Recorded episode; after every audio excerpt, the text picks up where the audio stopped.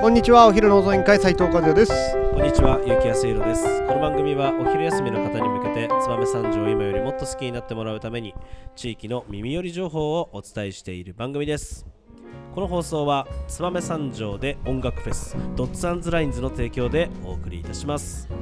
はい、始まりました。お昼の放送委員会。今日はですね、燕三条ローカルハブで、えーなんとお届けしております。いつもとはちょっと違う場所で、えー収録をしております。なぜかと言いますと、えーこの長い長い秋の週末10月の最終週が終わってですねまあ工場の祭典4日間お疲れ様でしたとかいろんなイベントやりながら、えー私はコスさんやったりとかねありましたが今日は、えーこの燕三条で初めて開催された、えー一大イベントの、えーお話をしていただきたいと思います。今日のトークテーマをお願いします。はい。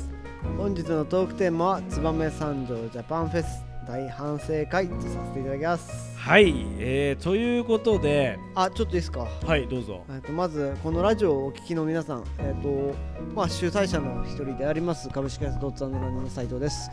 そしてですね、まあ、あのライブを楽しみにしてあフェスを楽しみにして、えー当日いろんなことを調整して燕三条に来ていただいたりフェスの会場に足を運んだりしてくださった皆さん、えー本当に、えー中止となり申し訳ありませんでした。まあこれを機にねしっかり、えーいろんなことをね反省して皆さんにできる限りの対応をさせていただきますが、まあ、私たちも諦めず今回来てくれた人たちにもう一回この素晴らしい景色を見せたいなと思ってますし、えー残念ながら途中で帰られた人にですねしっかりと、えーその分楽しめる形っていうのを模索しておりますのでまたそういったものを正式に発表させてもらった上で、えーぜひぜひ次回も来ていただけたらと思います。よろしくお願いします。はい。はい。ということで、えー、燕三条ジャパンフェス実行委員長の斉藤和也、えーさんからのコメントということになりましたけど、はい。もう本当終わって、えーすぐのこのラジオ収録となっておりましてですね。はい。まあ本当に残念ながら、えー雨天、まあ、雷雨でしょうかね。そうですね。雷警報が出たということで、まあえー途中で中止を発表されたと、はいえーいうふうに伺っております、まあ、はい。当日はとても寒い日で、はいはい。えーね、いろいろご苦労されたことと思いますがはいはい。まずは、えーまあ、率直な感想。どういったもんなんでしょうかね。終わってみて。まあ、うんまあすごい反省点は多々ああるかなと。もちろんもちろんもちろんもちろん。あのねに思います。改善すること、はいはい。まあ初めてのことだし、はい。やったことは誰もないことだし、はい。ろんな気づきとかいろんな失敗経験はもちろんあったこと。まあ、はい。それはそれはそれはそれだと思うけど、はい。まあその今ねあのまあ謝罪の言葉なのか意気込みなのかちょっとあのいろんなものが入り混じったねお言葉あをいただきましたけど、まあそれとは別に本当まあ個人的な感想というか斉藤和也さんにとって今回のまあ結構長くやってきたわけじゃないですか。そうですね。1年ぐらい？4ヶ月。4ヶ月ぐらはい。い準備して、はい。まあでもほら構想から入れればさ。まあまあそうですそうねそうねこう長いことやってきてさ、はい。まあ、どうでした？まあその総括感想としては。いやー大変だった。まあね大変ですよね。ややっぱり、っぱりお金がすごいうん。かかることだし。お金もかかるしね。はい、まああのー参加者にどうしていただこうかなっていうところとか、うん。まあ設営してる人皆さんにもねいろいろ苦労や迷惑もかけたなと思いますし、とにかく大変だった。なるほどね、はい。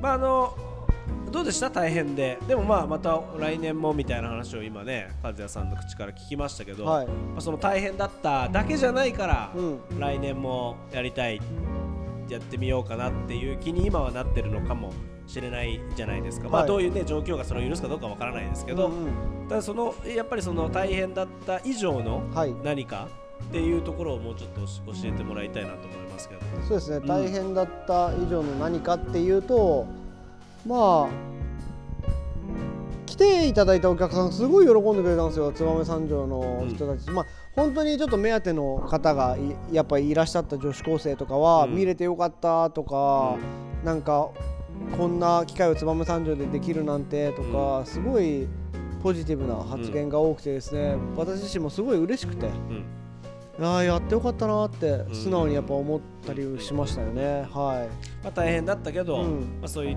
た来てくれたお客さんの、いはい。まあ、言葉のおかげで、はい。まあ、来年うん。またやってみようかなとうん。いう気になってるとそうなんです。いう感じなんですね。はい。なるほどなるほど。でもでもどうですか？そのこう今回ねいろんなお話をこう受けていろんなまあ向か向かい風でした？追い風でした？どどどんな感じでした？いやみんな優しかったよ。うーうん。んやっぱやる上ですごい力を貸してくれるところもあったし、燕三条の企業さんが、はいはい。まあ本当にお金の面とかじゃなくて、はい。い、ろんな納期を短縮してくれてやってくれたりとか、はいはいあの製品作るのに協力してくれたりとか、うん。あ送るんだったら俺のうちの製品使ってみる？とかっていうやっぱポジティブにやっぱ言ってくれる人が多くて、うーん。やっぱそういったところがまあこうもうそうしてっていうんですかね、あんなにまあでもうーんポジティブな話すると、ようあんなものを水ベリングに作ったなと見た？現物。見ましたもちろん。どうどううどうでした？いやもう本当に金かかってるなという感じでしたね。一言で言うと。本当に覚悟を決めて腹据えないとできないでしょ、まああんなそうだよね。まあ、あとね、まあえーとまあ、お昼の放送委員会なんでねちょっとこう、あぶっちゃけ話というか、うん。切り込んだお話をしていきたいなと思うんだけど、うん。やっぱり結構今回そのチケットの売れ行きとか、まあ、苦労した面かなり多かったと思うんですよ、はい。なんかそこら辺についてはどうだった？思ったよりもうちょっとまあ、最初すごい調子よかったじゃん。最初すごい調子よかった、ねやっぱり、まあ、あのお目当てのアーティストにあたってやっぱ南さんとかもやっぱライブ初めてだからっていうこととか、うん。アローさんもなかなか海外から来ないんで、やっぱフェスの当日のチケット券売って4050枚だから4070枚くらいとかそんげんまで伸びたの、うん。で最初は3000からほぼ動かなかった。なるほど。23ヶ月。でなんで動かないんだろうと思って、最初の初動でやっぱり初フェスだとかこれで出るとかって1週間悩んだ人たちがそこでやっぱ買ってくれたりとかして、えー？とか思って本当にとか思ったんですよ。でそこから全然3ヶ月ぐらいかな全然伸びなくて、あ2ヶ月ぐらいか1日1枚とかうん。4枚とか、うん。っていう感じでじわじわいくんですけど全然伸びなくて、うん。でそこから券売を見たら新潟市とかはい。いろいろ長岡とかいるんだけど、うん。燕三条全然売れてねえの。うんえっと思って、はいはいはい。ね新潟県とかって書いてあるんだけどさ新潟県三条市燕市が全然なくてこれはやばいな燕三条の人に夢を与えたいって言ってんのに、燕三条の人来ねんかーいみたいな感じになるわけじゃないですか。そうなった時にやばいどうしよう限界だと思って、うん。まあ、それからいろんなことをして会社に行ってお,、ね、お願いをしてどうですかとかってやったらすごい会社の社長さん快くうん。受けてくれたりとかして、チケットをねうん。会社の社員分買うよとん言ってくれたんですよ、うん。まあ、それは単純に嬉しかったなと思っていて。ああ地域の人に助けられてるなっていうのと燕三条の規模感うん。そして財政状況いろんなところの、まあ、今回行政とか共済に入ってるんですけどお金の支援とかっていうのは一切なかったんでうん。他の公園って書いてあるところもうん。あの人的リソースや広報リソースを出してくれたりとかの公園だったんで応援してくれてる企業さんにもお金はもらってないんで本当自分たちの手弁当とうん。自分たちの会社の予算を使ってやったうん。みたいな感じだったんですね。だからそういったものが、まあ、できたのは本当良かったなと思いますね。るほどねはい。あと1回やったんで、うん。誰かがつ続いてくれる可能性はあるようね、ん。まあ自分もやってみたいとうん。思う人が出てくる可能性ある。あこうやってできるんだって思ってくれる人はいると思うよただまあそのここでももう一個ねその重要なことっていうことを聞きたいなと俺は思ってるんだけど、うん。その水ベリングでの開催ってうん。今回まあすげえ学びいっぱいあったと思うんだよね、そのき近所の人の声とかももちろんあの含めながら、うん。やっぱりあそこでフェスをやるっていうことについて、まあ、やってみてどうだったのかっていうのと、まあ、来年度以降もその場所については今のところどう思ってんのかなみたいなところはちょっと聞いてみたいなと思うけど。水ベリングでは、うん。うんあのぶっちゃけて言うね。いいもちろんもちろん。すげえクレーム来ると思ったんで、うん。当日、はいはい音がうるさいとか、ね。前日も合わせて、はい。まあ、相当って言われるうん。数だとはい言っていいのかって言ったら聞いていい、はい。当日クレーム電話対応はい。13件。おーそうでもなかったってこと？どう思います？この数値。いやまあわかんないね。その結局そうだね。その声を上げてないのか、まあそのどうどうなんでしょうね。わ、まあ、分からないよね。これ騒音問題ってやっぱ結構ナイーブだからね、うん。そうそうそうだから内部だけど一応13件、うん。前日が警察含め問い合わせが3件、うん。まあ、前日もリハーサルとかで流したんで、うん。まあそんな感じの数値だったのかなというふうに思っていますね。でそれについて和也はどう思ってるの、まあ、このぐらいいの数値だったらまた来年もここでいけるんじゃないかと思ってるってこいや、まあ、そういった方への、やっぱり一回やったからうん。音感ってわかると思うんだ。例えば、は住民の数分だけやっぱ騒音の疑いがあるっていうことで何かこう別の場所に行くとか。い、うん、あ別の場所にの開催いやあのそのちょっとお家の方にいられて気になるっていう地区の方々にえっと例えば下田の温泉？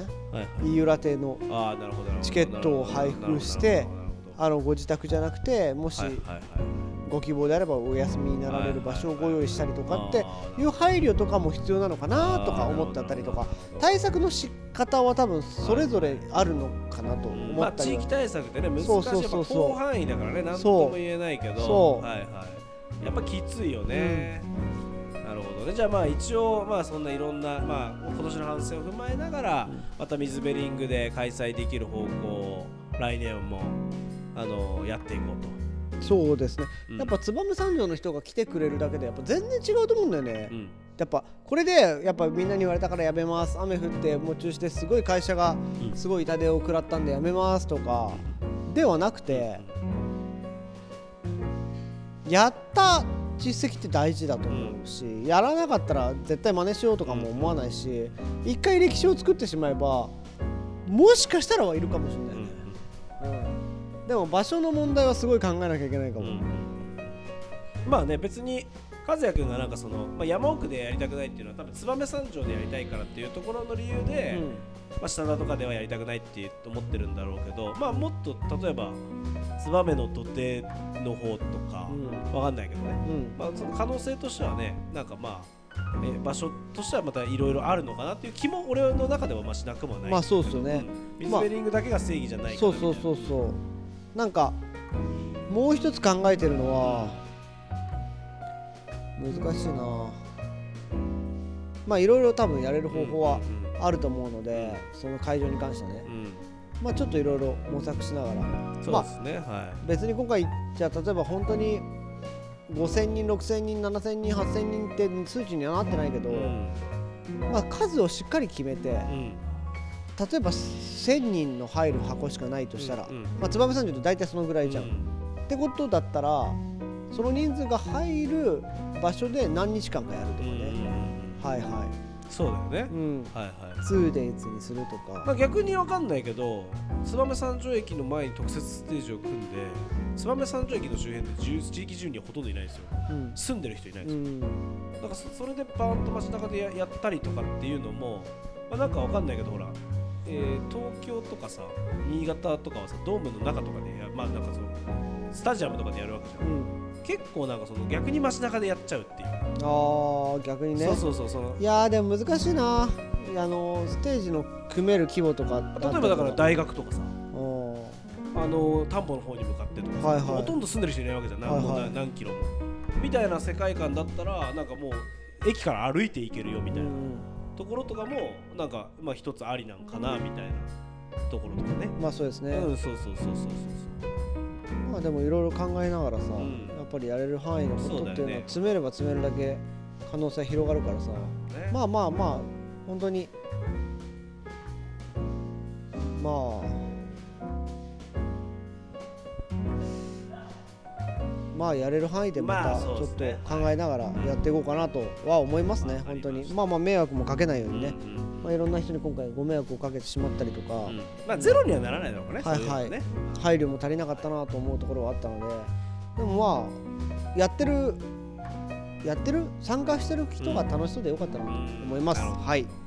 ということでですね、まあ今日はね、まあちょっと長い時間にわたってですね、この燕三条ジャパンフェスのお話を和也さんから聞いてきましたが、はい。またね、このお昼の放送委員会で、いの一番に来年もやるよという話を、えー聞ければいいかなと思いますんでぜひまたいい報告をお待ちしております、はいよろしくお願いします。それでは本日も最後まで聞いていただきありがとうございます。お昼の放送委員会では番組への感想や質問をポッドキャストの概要欄またはツイッターお昼の放送委員会より受け付けています。番組内で紹介されるとお礼の品が届きますのでどしどしお寄せください。お待ちしてます。それではまたお昼にお会いしましょう。バイバイ。イあの日二人で自転車で